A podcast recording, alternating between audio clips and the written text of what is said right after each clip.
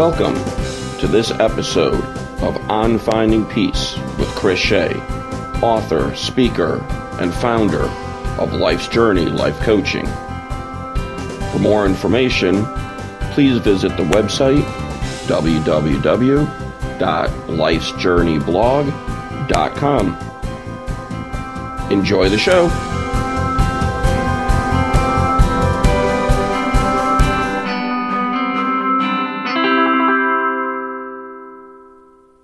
Happy New Year, everyone, and welcome to this episode of On Finding Peace. And I'm your host, Chris Shea. And today, since it is the beginning of a new year, what I thought that I would speak about is talking about newness, which brings us to the topic of mindfulness. And the reason I wanted to bring up the topic of mindfulness is that if you listen to my podcasts and if you look at some of my videos, my writings, most of everything that I do, including my life coaching and counseling, is focused on this thing called mindfulness. So I thought we would spend some time talking about that. One of the other reasons I wanted to talk about mindfulness is I am very grateful that we have many new viewers and listeners. So I really appreciate everyone's support. Uh, due to everyone's support, we have moved from just being on Spreaker, which is where we are.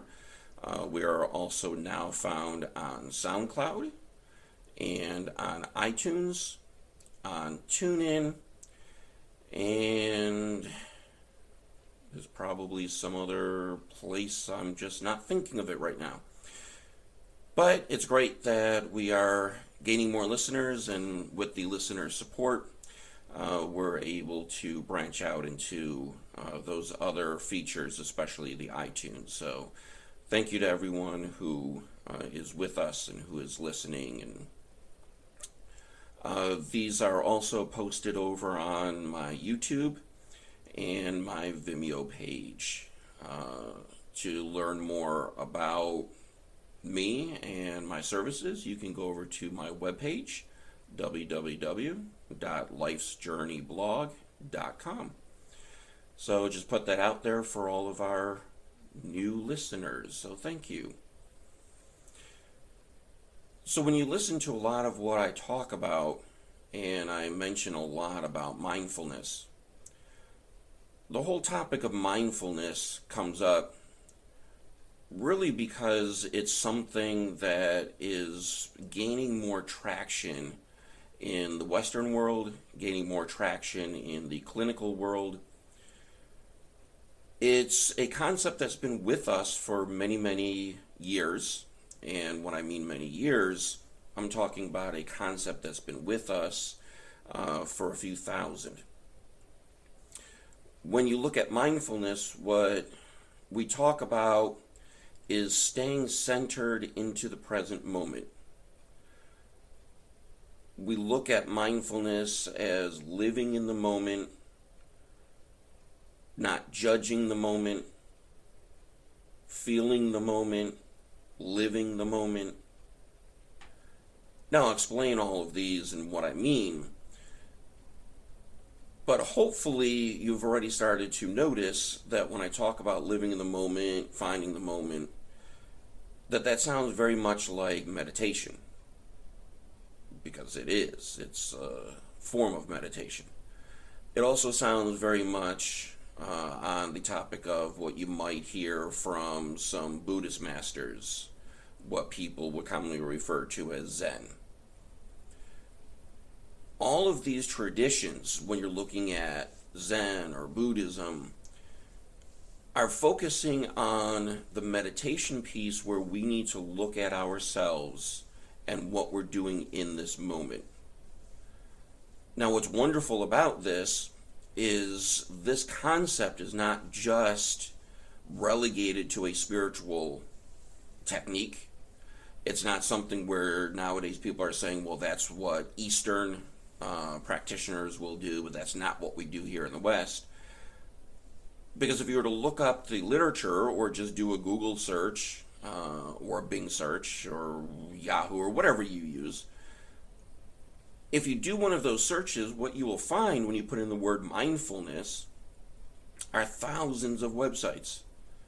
But not just thousands of websites. If you do a research, what you'll find is there's a lot of articles being written, a lot of peer reviewed journal articles, uh, books on this topic. So this has really become something that the Western world is taking on and naming. And I say naming because when I started in the counseling field way back 20 some years ago, the concepts of focusing on the present moment, especially when I was working in the substance abuse field, that was what we were stressing with our clients.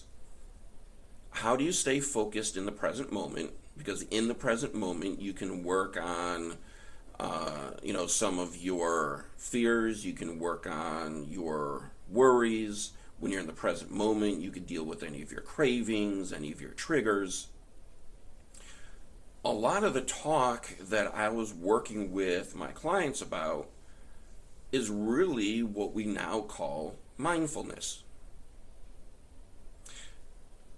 So, looking again at the definition, mindfulness would be focusing on this present moment non judgmentally. When we talk about focusing on this present moment, I like that concept because what we have to realize is that this present moment, what is happening right now, is all that we have. Our past moments are our history. We don't deny our history. We have to embrace our history. We have to cope with the consequences of our history.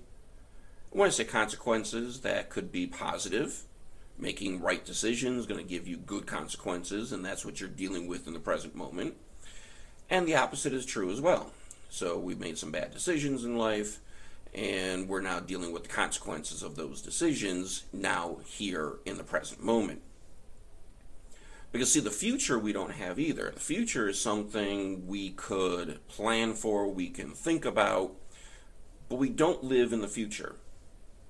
We don't understand the future. We don't know what the future holds. So the past is already gone. We can't go backwards in time and fix something in the past. It's not like the movies. And as you know, we can't go forward into the future and see what exactly is going to happen and prepare for that. All we have is this present moment.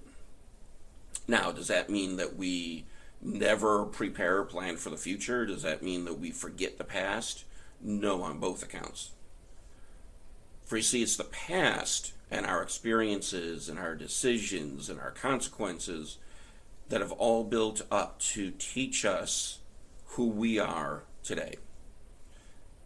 Our past and our experiences and our choices have made us who we are today.